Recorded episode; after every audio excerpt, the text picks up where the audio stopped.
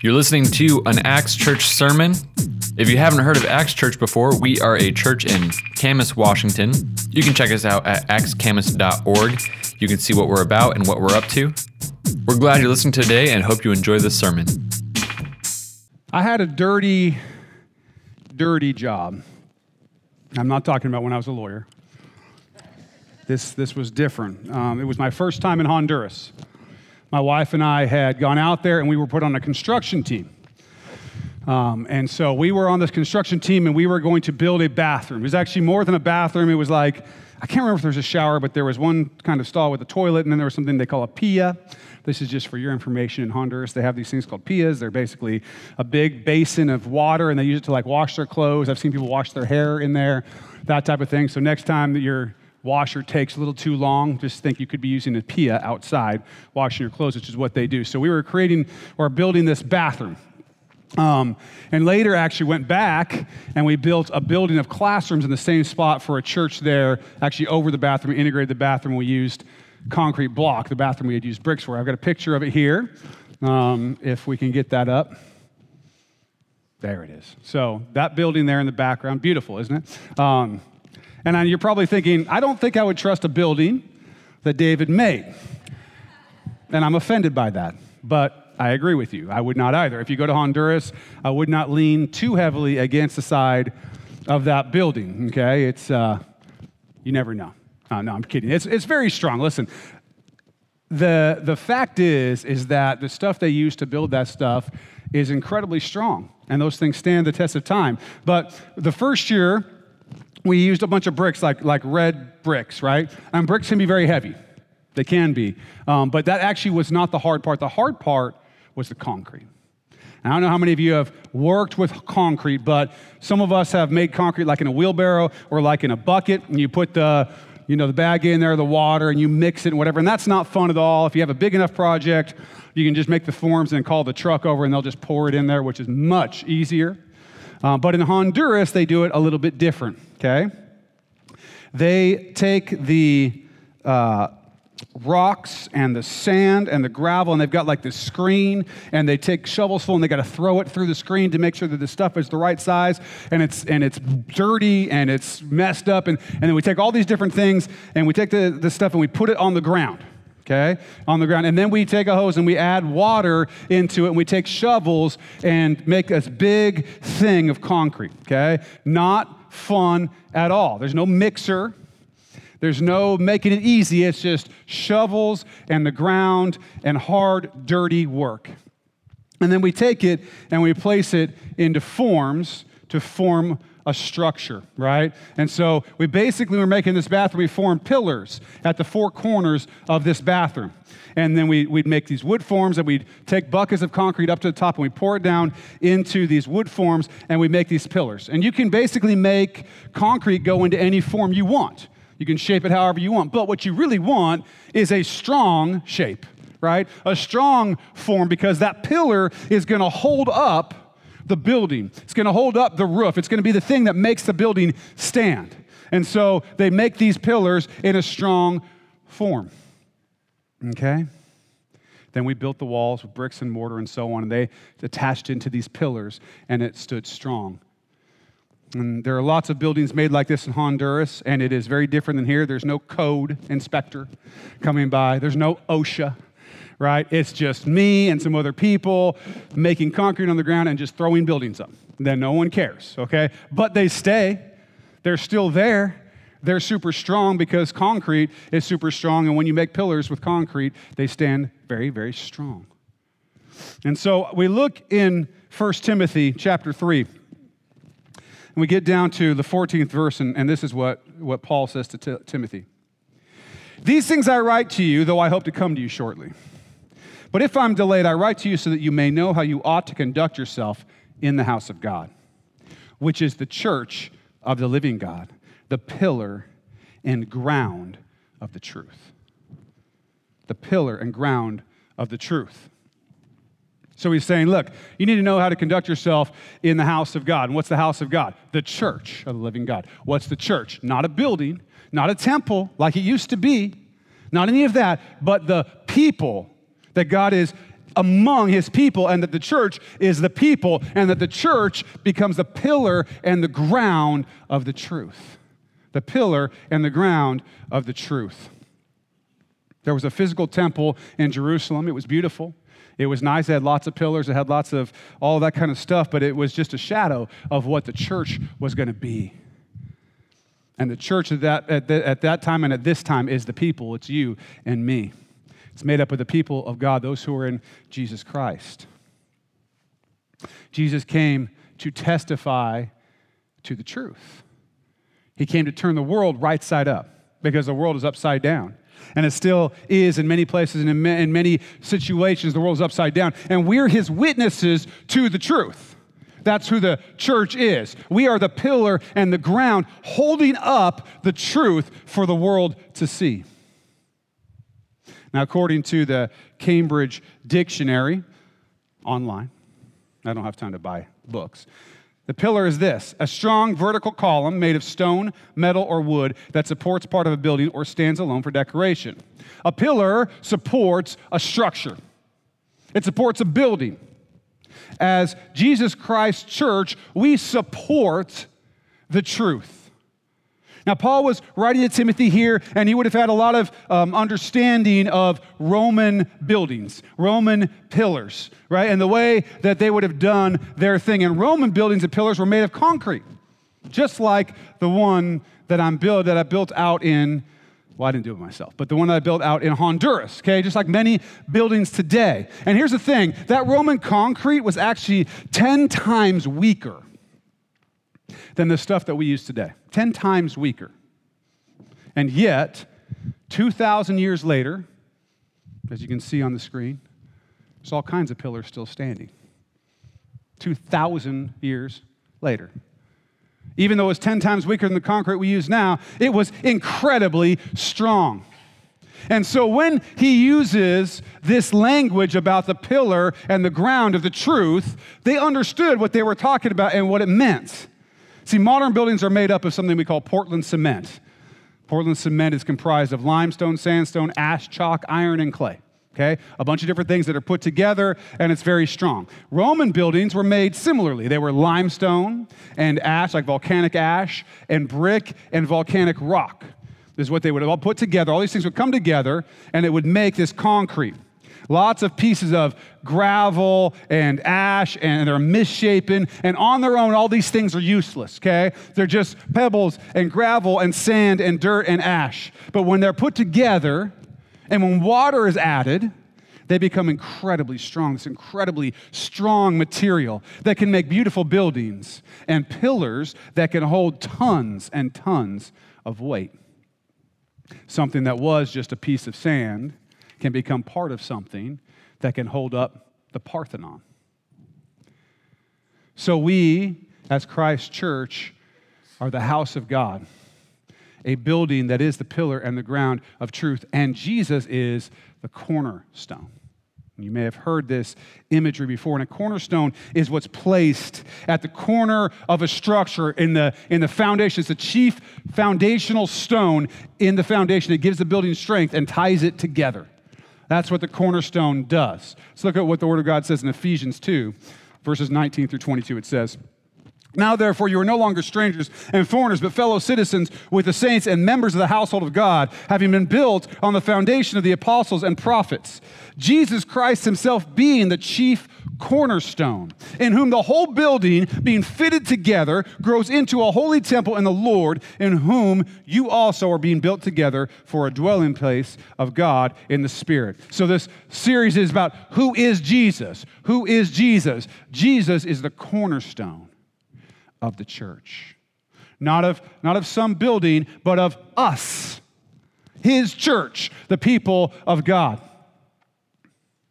Concrete is, is still all separate, right? It, when you put it all together, we used to put it on the ground there in Honduras. It was still all separate. It was still a piece of this, a piece of that, rock, gravel, sand, this thing, and that thing. But when you added water to it, it bound together. It became strong. You added water and you put it in the form, it became rock hard. I look at Jesus kind of as a cornerstone. I also look at him as kind of the water, the living water that comes together and takes all of us, us rough little pieces from all over. We were just dirt, or we were just sand, or we were just ash, gravel, whatever. And we're stuck in this place, and the living water of Jesus Christ comes together and it forms us together, and we become formed hard and strong so that we can be the pillar for truth. I don't think that was lost on the author here. That was inspired by the Holy Spirit to write this about the pillar and the ground of the truth that we come together. We come together, all these broken pieces, to make something strong and beautiful that upholds the truth. Jesus is the head of the church, right? He's the cornerstone, brings us together. Holy Spirit empowering us to live lives for God, and He's the head of the church. Colossians 1 15 through 18. He is the image of the invisible God, the firstborn over all creation. For by him all things were created that are in heaven and that are on earth, visible and invisible, whether thrones or dominions or principalities or powers. All things were created through him and for him. And he is before all things, and in him all things consist. And he is the head of the body, the church, who is the beginning, the firstborn from the dead, that in all things he may have the preeminence. Jesus is the head of the church. We follow him. He's the head, he's the captain of the ship. Right? He's the one leading. He's the one in charge. He's the captain. And here's the thing it's not me or another elder or another deacon or another leader or some, or some other great leader that's out there at some other church who's the head of the church. Only Jesus Christ is the head of the church. He is the only captain of the ship. And we, if we're in his church, we all follow him. He's the one who brought us together, melded us together, formed us together is the cornerstone and the head and the leader, the captain of the ship. And let me tell you something this ship, the church, is not a cruise ship, it's a battleship. I've been on a cruise ship, a couple of them actually. Um, and hey, they're fun. There's lots of buffets and pools and the shuffleboard thing. I've always liked that. That's a good time. Um, but we're not doing anything on a cruise ship, right? We go in a circle from this port and we go to these other ports and we come back. That's what we do on a cruise ship, right? We don't really do anything. In fact, I think that's the point. We're vacating. We're vacating, right? We're not accomplishing anything. We're chilling, relaxing to the extent that you can relax in a pool full of kids and you know what they're doing in there. And to the extent that you can relax in a bedroom the size of a bathroom stall, which is about how big the bedrooms are on a cruise ship, not that I'm complaining, I'll still go on one. I'm just saying, to that extent, you're relaxing, you're chilling, you're not doing anything, right? But a battleship has a mission and a goal and discipline and purpose. And I imagine you can still have fun on a battleship from time to time, but a battleship is not about chilling. It's not about chilling. It's about the adventure of purpose. The captain is leading us to victory. And we're on a mission to see the lost saved. It's very different than a cruise ship. We're on this mission to show the world that darkness has been defeated and to see the captives set free. And such were some of us, such were all of us. On a cruise ship, I don't, I don't have to know anyone. Care who's in the cabin next to me, right? I don't have to get along with anyone. I'm just there doing my thing. The captain is just this guy in the white short shorts, right, and the hat, walking around, you know? That's the captain of a cruise ship. He's just dry. Just get me to the place that it says on the ticket. I don't care. Whatever, right? But the captain of a battleship, different guy and the people on the battleship, different people. If you don't know them, if you're not connected to the people on the battleship, if you don't know them intimately, if you're not ready to serve by them, die by them, sacrifice for them, this battleship ain't going anywhere. And when it comes time for battle, nothing good is going to happen. If a cruise ship went into battle, I'm thinking things would be rough, right?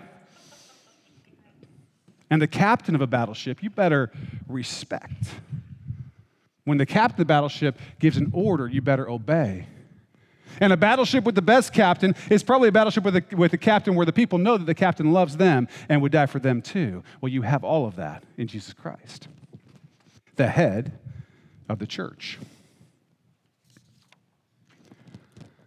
Now, one of these ships is useful for an eternal purpose, something that will be there forever. And one of them is useful for a tan, which is usually somewhat temporary.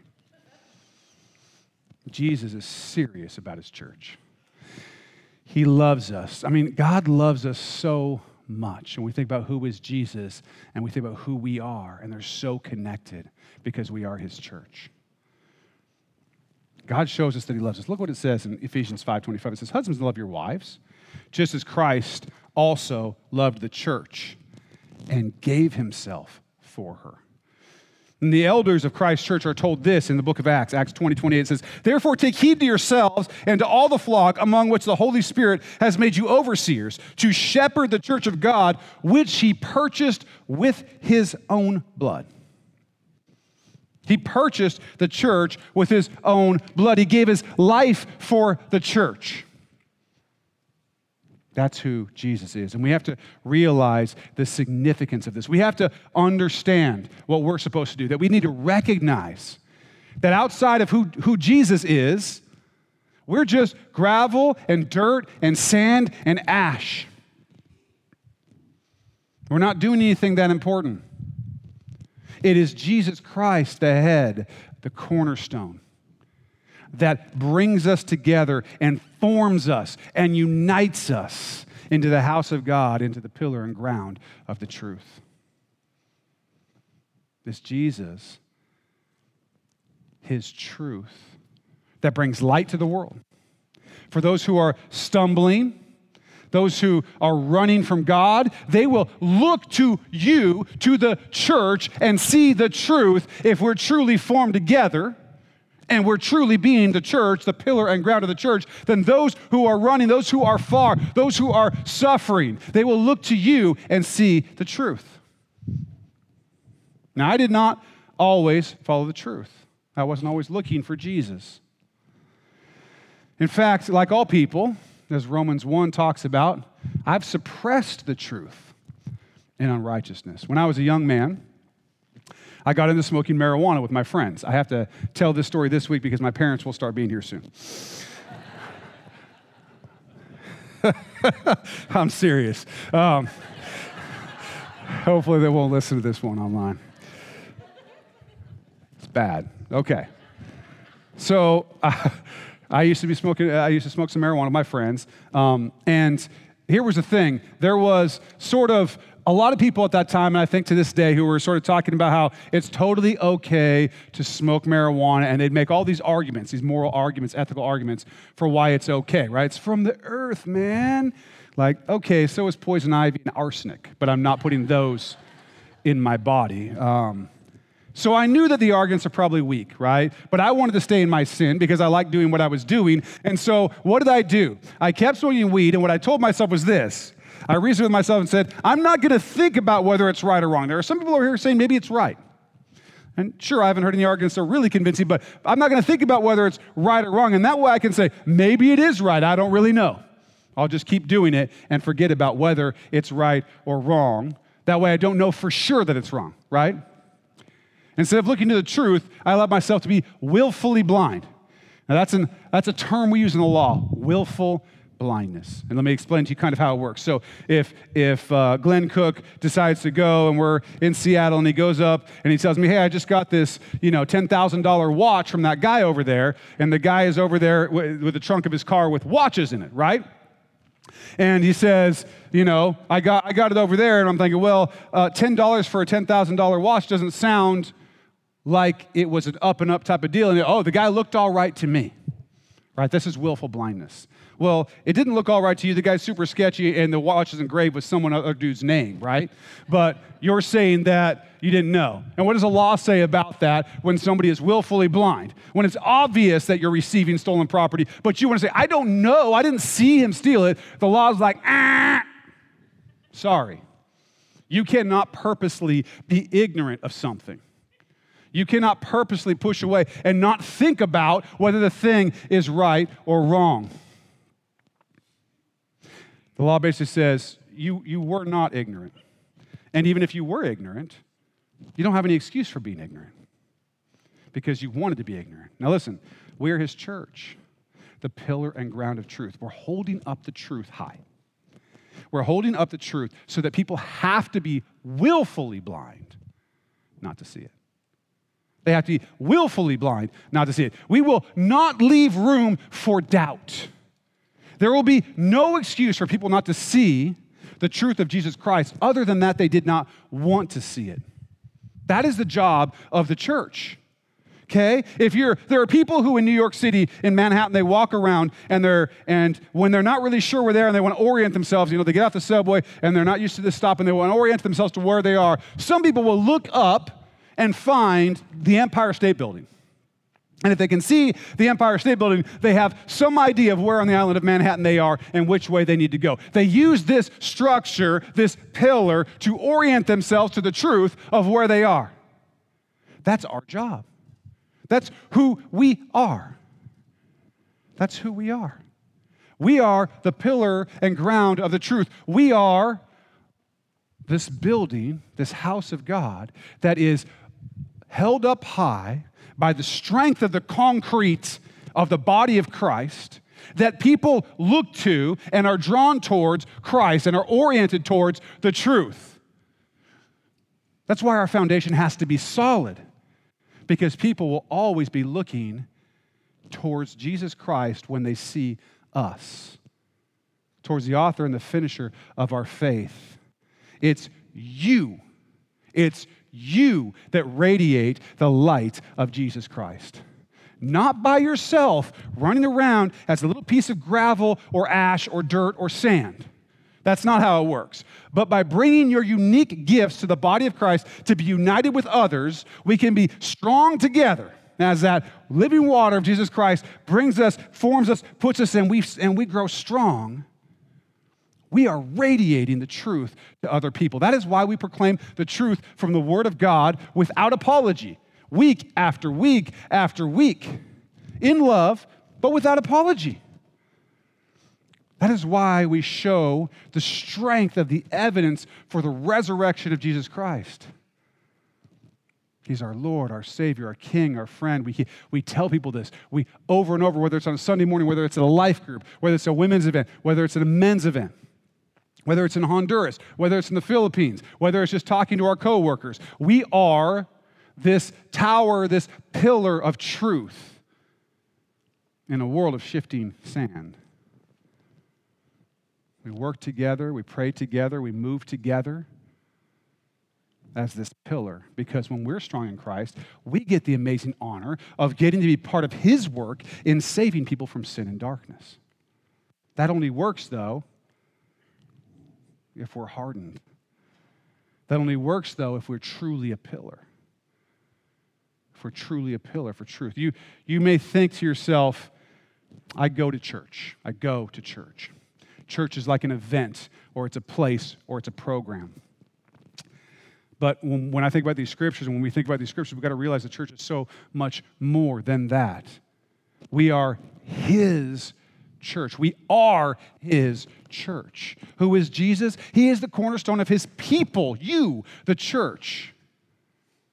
That's who Jesus is the pillar formed in strength to hold up the truth and bring good news to men and women and children all over the world. That's who we are. That's who he is. And, and listen, he's not done. Talked about those wood forms form us into that pillar, form us into a strong shape. He's not done doing that because some of us still have some rough edges. You know, I mean, I, not so much me, but my wife, I, you know, I have to work with her on that. So she's not here either this week, so she doesn't know. He's still forming us, he's still building us, and we're still building and edifying each other. Proverbs 27 17 says, Iron sharpens iron, so a man sharpens the countenance of his friend. Ephesians 4 15 through 16. But speaking the truth in love may grow up in all things into him who is the head, Christ, from whom the whole body, joined and knit together by what every joint supplies, according to the effective working by which every part does its share, causes growth of the body for the edifying of itself in love. And Jesus is forming us.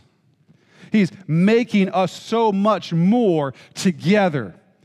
Earlier we read, Husbands, love your wives, just as Christ also loved the church and gave himself for her. And right after that it says, that he may sanctify and cleanse her, that is the church, with the washing of water by the word, that he might present her to himself a glorious church, not having spot or wrinkle or any such thing, but that she should be holy and without blemish. That is what Jesus is doing in us, among us, and for us, making us perfect. Making us perfect. That's what he does. And here's the amazing part to me we're not responsible we're not responsible for making this thing. Jesus does the work. Jesus does the work because it's his church. We are his, and we live and move and have our being in him. And in the power of the Holy Spirit, the church has been dynamically moving for over 2,000 years but it's His power, it's His work, it's His plan. He's the captain, He's the head, He's the cornerstone. All we have to do is give ourselves to Him and relax. And that helps me because sometimes I think I can get lost in this. The church is all this work, the church is setting up all this stuff. The church is, you know, making sure I do this and that and the other thing, making sure we're there for the things we volunteer for, making sure whatever. And listen, all of those things help the church do the work that the church does, but they are not the thing. The thing is Jesus. Every time that you are struggling, every time that you're going through something and you're thinking, oh gosh, I got to do this for the church, I got to do that for the church, or I'm going through this, or I'm going through that. This is my suggestion. Just stop and say, Jesus, are you here right now with me? Are you here right now? Are we in relationship right now? Because that is the most important thing in the world because He's the cornerstone. You get nowhere without Him. He's the head. You get nowhere without Him. He's the one who's doing the work. And so slow down and make sure that you're oriented to the truth yourself, which means that Jesus is there and you're in that relationship with Him, trusting Him, loving Him, growing in that relationship. For some of us, it's kind of like a mental thing, it's kind of out there, right? I believe in the Bible and the things that it says, but that relationship between me and Jesus either isn't very close or has grown to the point where it's not very close. Don't let that be the case, because if that's the case, you weren't, you weren't tied in to the cornerstone. You need to be laying your life down laying it down in front of Jesus all the time, feeling the pleasure, the joy of that relationship with Him. Because He is the cornerstone, and He is the thing that's tying you together with the person sitting next to you right now. Whether that's your wife or your husband or your friend or some kind of strange looking dude that you don't know. All of those things can be going on in this room. What, whoever that is, if they're in Christ, it's Jesus Christ that's holding you together. Don't get lost in anything when you think about the church except for Jesus because it's his church. Because when we say, Who is Jesus? we've got to say, Jesus is the one who the church is for.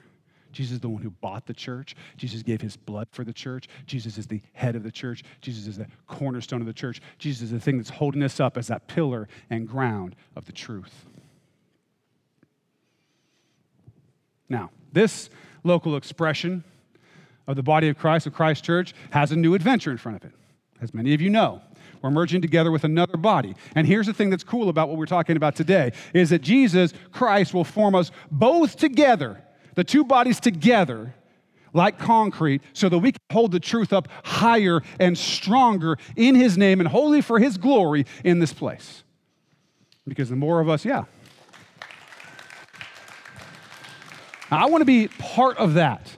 Do you want to be part of that? Ask yourself, do I want to be part of that? Do I want to see Jesus do the work of melding us together with more believers? That we can be even stronger that we can lift even higher the truth in this place where it's so desperately needed, where our kids are committing suicide, where drugs and, and sexual immorality and, and all kinds of ugliness are going on all over the place around us. Do we want to be the one thing that's not floating away on the seas of postmodernism and secularism? Do we want to be that pillar and ground that's saying, hey, there really is truth? Look to the church and you will see Jesus. That's who we want to be. That's who we want to be, and I want to be part of that. And I believe you want to be part of that. And we can rest in the power of God the Father, His Holy Spirit giving us the strength to serve and grow to do this thing in Jesus Christ's body, His church, you and me. Acts Church is one expression of that body. We're formed together with every other expression of that body across all time and distance forever. We have in that all those little pieces of aggregate and gravel and whatever, in those, we're all part of one big one. And there's the little piece of ash that was Peter and Paul and Stephen the deacon and Luther and Calvin and Wesley and all these believers across time and Catherine Conrad and Sherry Ware and Hunter Croft and Patrick Murdoch and, and I could go through and name every one of you, right? All of those people, you're, you're all in the same mixture with all the great believers from all time, all those who wrote the Bible. We're all part of one thing. We're all part of one thing. Every one of us who is called on the name of the Lord for salvation is part of that. And that is, it's so amazing when you think about it that Jesus Christ is holding all of that together. And we're going to continue to exhort and encourage and pray and defend one another. And we'll continue to love and serve and march forward because we know and we understand that the church isn't about us and what we do, but it's about Jesus Christ always we will be his church.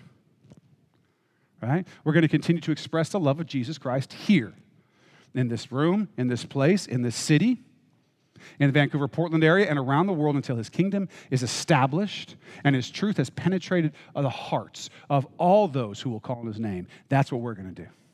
We're going to be his church, the pillar and ground of truth, holding up the solidity the solidity of the perfection of his truth against secularism, against postmodernism, and against every other ism that lies and deceit and darkness can come up and throw against us. And they all will be on shaky foundations. And they will all fall down as we hold up the ground and pillar of truth, the only thing that will remain standing.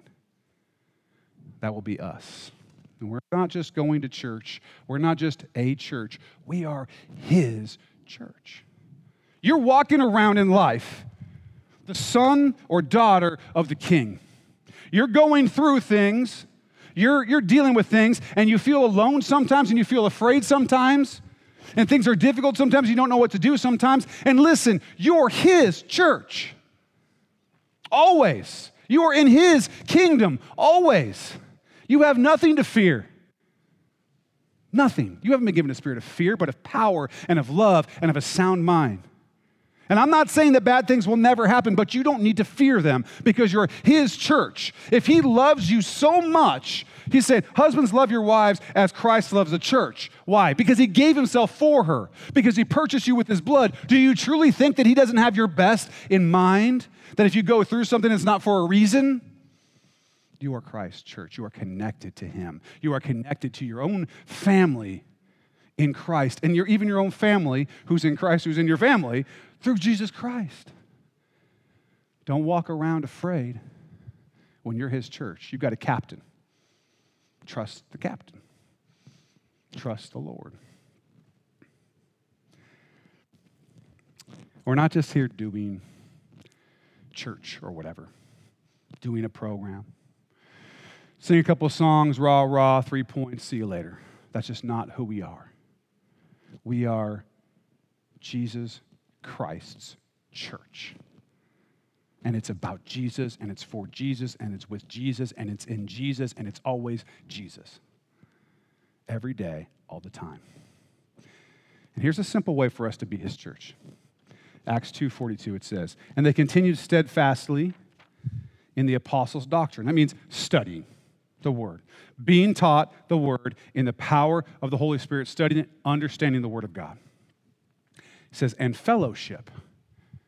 Fellowship, being together of one accord, melded together, formed together like concrete, like a pillar, right? The body of Christ, dedicated to one another, a shield wall. All these images and the imagery that we have, it's all about unity and being together and being one accord and moving forward against the gates of hell. That's what we do as a church fellowship in the breaking of bread, which is eating together. One of my favorite parts. Also, sharing communion together, remembering what Christ has done for us, remembering the cost of his blood that purchased you, his church. And in prayers. This is important. This is one where I struggle sometimes. Getting that prayer life to the place where it's powerful.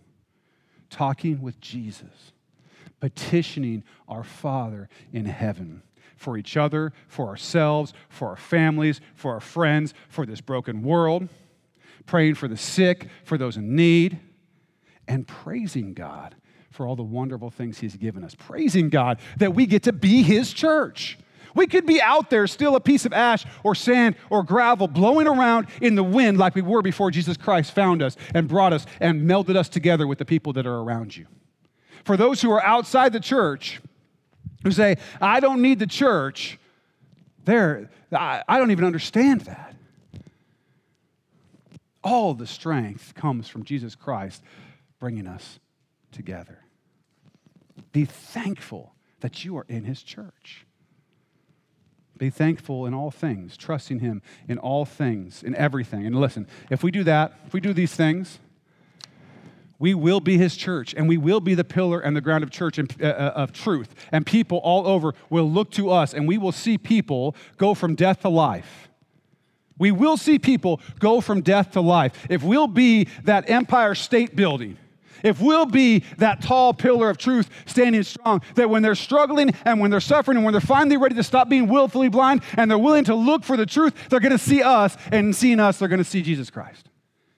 If we'll just do what he's called us to do. Who is Jesus? He's the head and the cornerstone of this church, of his church. He's our cornerstone. Let's pray.